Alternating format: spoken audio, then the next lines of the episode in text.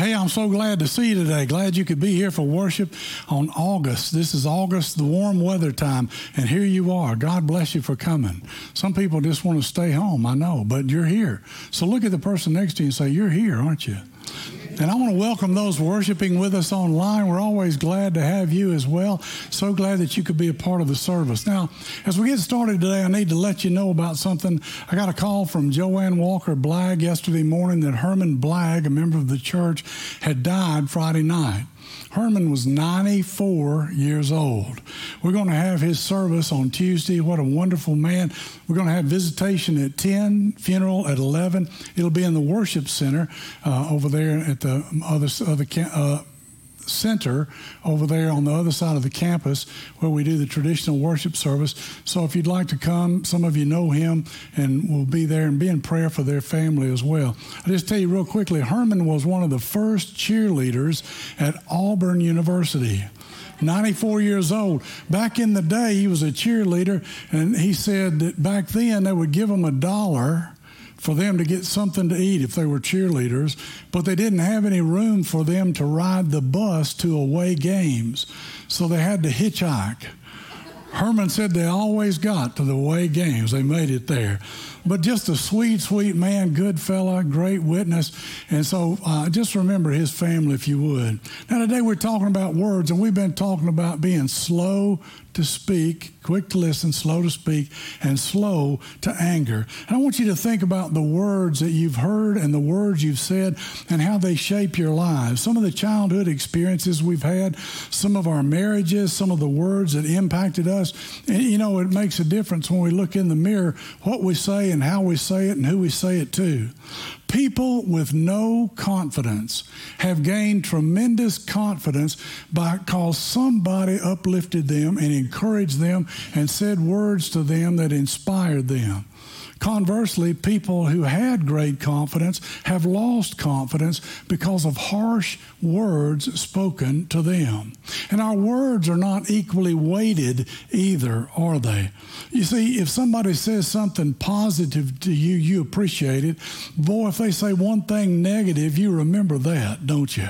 I mean, somebody could say something negative and somebody else could say 12 positive things, and you go back to that one negative and say, I wonder what he meant by that.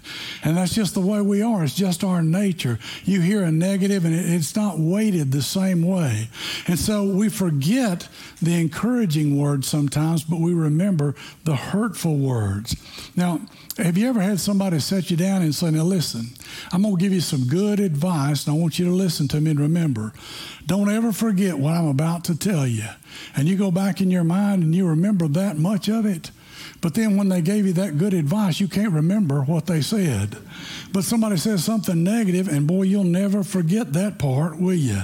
Those hurtful words, criticisms, sarcasms, we remember because words aren't equally weighted. I'm a boss. Boss's words weigh 120 pounds. Somebody else can say something, it may just weigh 20 pounds. But if I say it, boy, people take it to heart. If you're a mom, your words can weigh 500 pounds. If you're a dad, they can weigh more than that. One time I was encouraging a young adult staff member, and she said, I wish my dad would tell me that.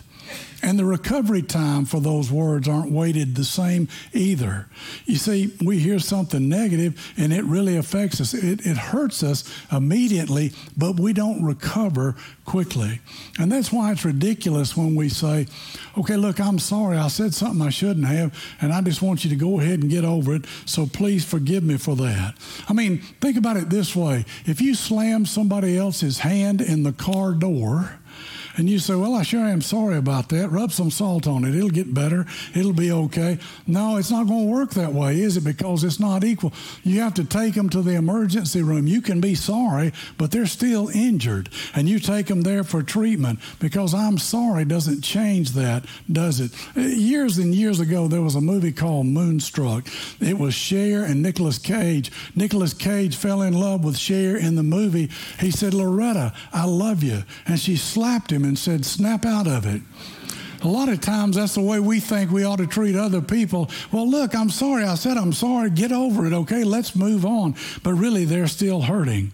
And the same is true for our words. They hurt and they don't immediately get better. So he says, be quick to listen, slow to speak, and slow to anger. Now, think about it. The words we say are the most powerful things we have. And in today's world, in today's society, society in media today, you can say something bad about somebody else and not even be in the room with them. In fact, today, when you say things online, many times people will say things, ugly things online, that they would never say if they were looking at you face to face, right? And you have an influence on people, and it's for the negative, and you don't even see them, but you're putting it out there. And so James, the brother of Jesus, writes this letter to the first century Christians, and he talks about the power of words. And some of our greatest regrets relationally have been because of things that we have said that we wish we could take back. In James, the scripture says this we all stumble in many ways. Anyone who is never at fault in what they say is perfect, able to keep their whole body in check. When we put bits into the mouths of horses to make them obey us, we can turn the whole animal. And most of the time, that's true. Those of you who ride horses, you know you can lead horses and you can get them to go this way and that. However, there are exceptions to that rule. Years ago, I was a youth minister, in Niceville, Florida. I had a bunch of guys in the youth group. They were in high school, they were football players. They had been up to Defuniak Springs to ride horses up there. They had a little place you could ride, and they knew their horses. And they decided to take me along with them. I didn't see it coming. We got up there and they had all picked their horses and they left one for me. And they said, Here you go. You can ride Precious. Now, precious was a misnomer. Precious was anything but precious. Precious wanted to go back to the barn eat the oats, and she didn't really care what you thought or what you did. Now, I'd ridden horses before. I knew how to ride a horse and how to lead a horse and so forth. Not precious. We got out there. The other thing they failed to tell me was how fast Precious could move. Precious could move faster than all of their horses because they were behind me laughing when she took off. And she went flying across and went down into the woods. And I thought, well, I'm going to have to jump off of here. I don't know how I'm going to get out of here. And then she took an immediate immediate right and wrap me around a tree out there. I had to drive back on Highway 90 recently from a trip I took over that way into Pensacola.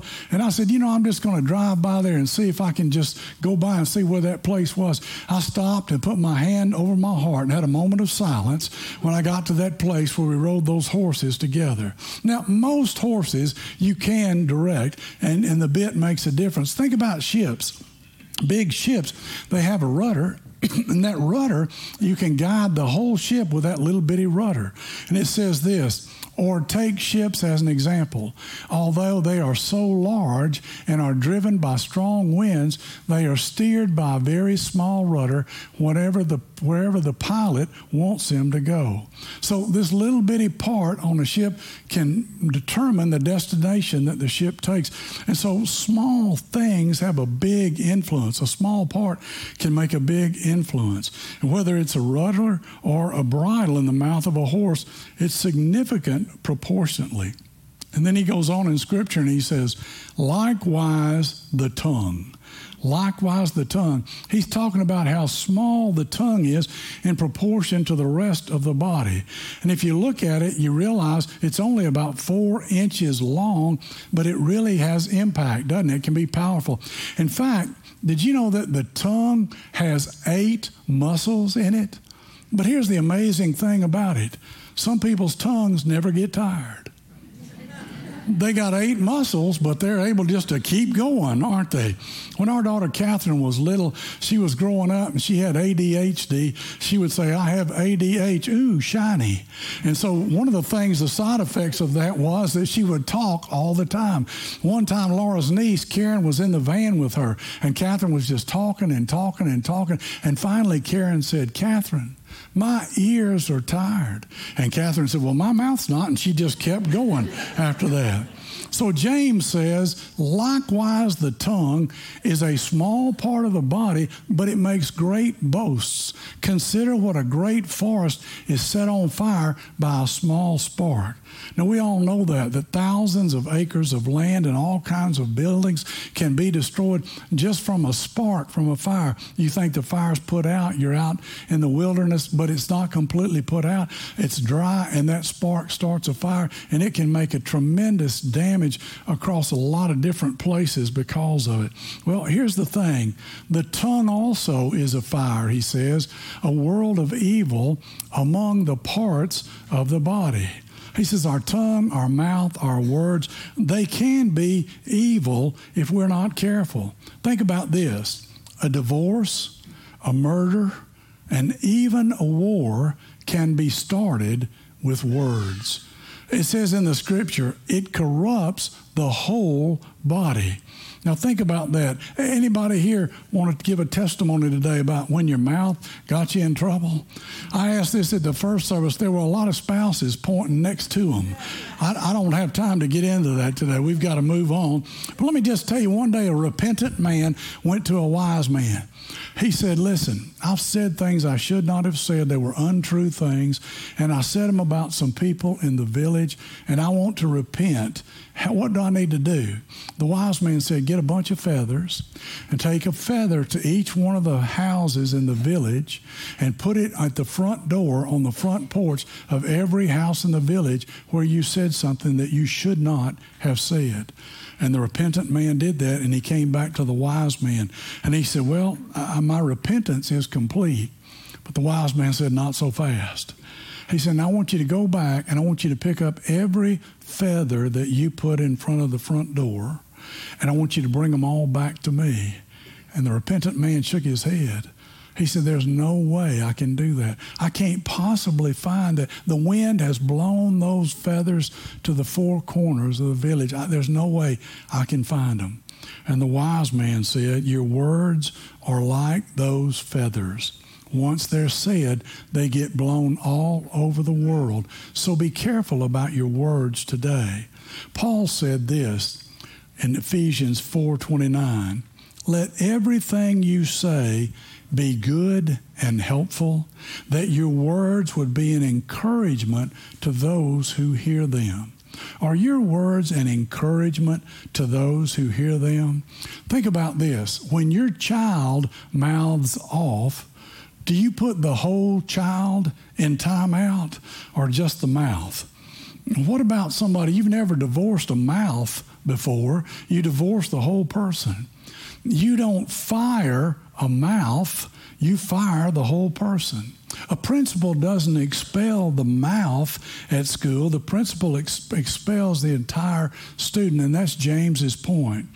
As our words go, so our relationships go as well. And some of us have scorched the people we love the most by words that we said that we shouldn't have.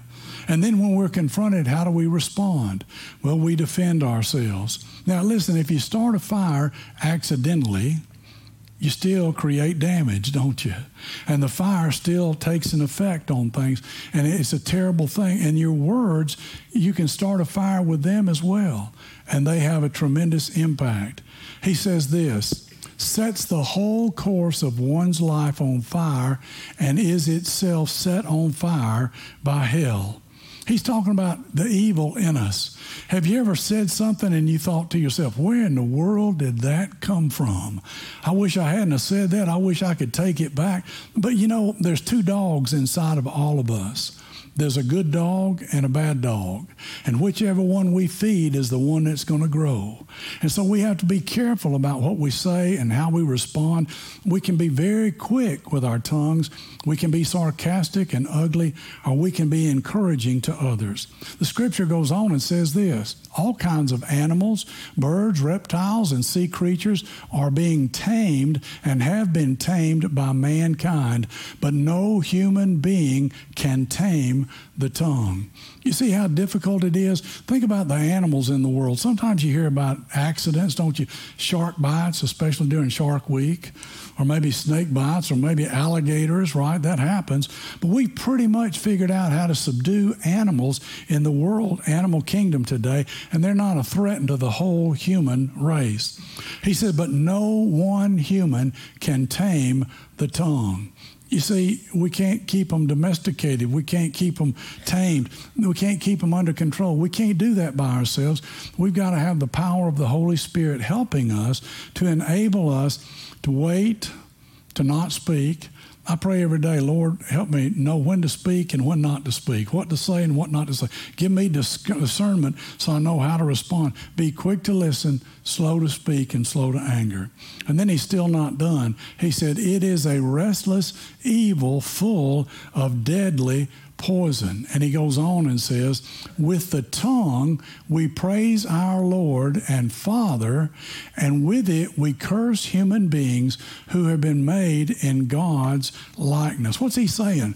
He's saying we come to church and we sing songs and we praise God and we listen to his word and we celebrate him together and we have a wonderful time. And then we have to go back out and drive in traffic in Panama City Beach, Florida.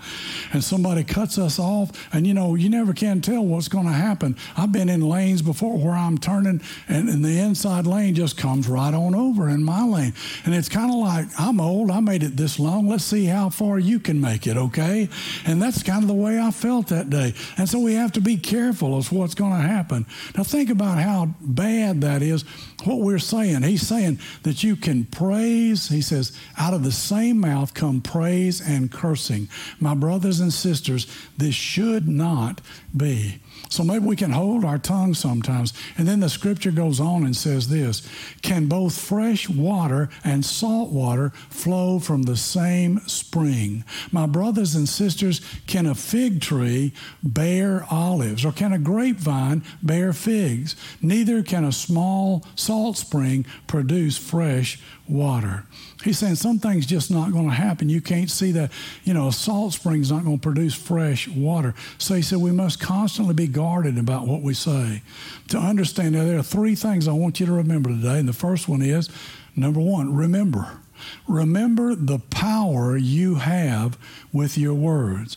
Remember how you can use it for bad or you can use it for good. It really determines how you use it. And then the second thing is surrender. Surrender this formidable weapon to our Heavenly Father. Lord, I'm dangerous with this mouth, this tongue of mine. I want your help so that today I won't do anything I shouldn't do. I won't say anything I shouldn't say. And then when we mess up, I'm so grateful for the third one. Confess when you mess up. Now, see, God already knows anyway, so you might as well tell him. But you go ahead and confess to him and repent and ask his forgiveness, and then you're able to move forward from there. Aren't you grateful that we can be forgiven? Our mouth, by God's grace, with some thoughtfulness on our part, can be quick to listen and slow to speak. One day, a turtle went to two geese. He said, I've noticed that every winter y'all fly south for the winter. He said, This year I want to go with you. I said, Are you crazy? You can't fly. And you're so slow, you'd never get there. He said, I got an idea. Let's get a stick, and y'all put this stick in your beaks, and then I'll hold on with my mouth to the stick, and then we'll fly south for the winter.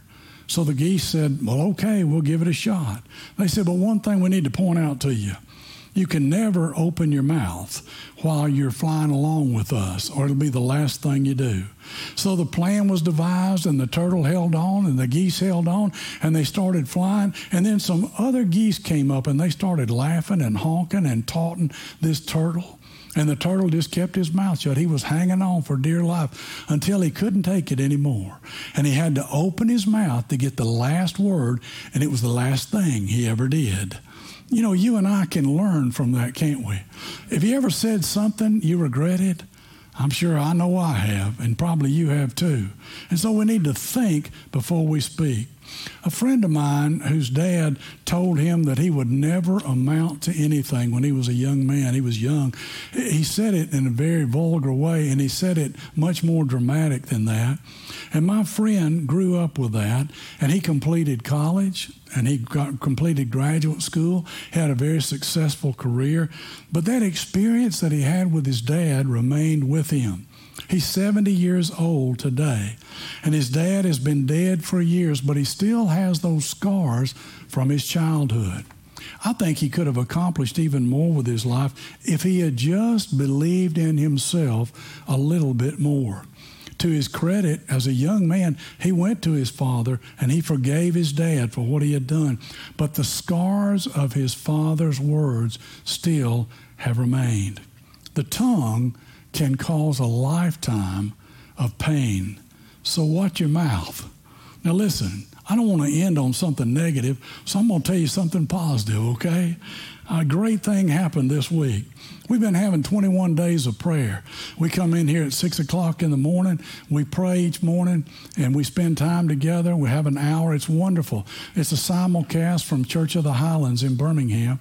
And I noticed that Farah, she's been bringing the students in and they've been sitting up front with her and they've been coming in at six in the morning to pray. Have you ever tried to get your teenagers to get out of bed in the morning? And she didn't twist their arm. She just invited them to come and they chose to come. And i looked up here and right up front here's all these students up here and they're worshiping god and praying. And boy it did my heart good just to see them. And then when i left i went back to my office and on my desk, there were two little handwritten notes here, and they were notes from two of those students. And they were notes of encouragement. And they have no idea how much those notes meant to me. And other young people, other students wrote notes to all the staff. And what a blessing that was. You know, I pray that their tribe will increase. Here's young people who have their priorities straight. Here's young people who want to worship God at six o'clock in the morning and spend time in prayer.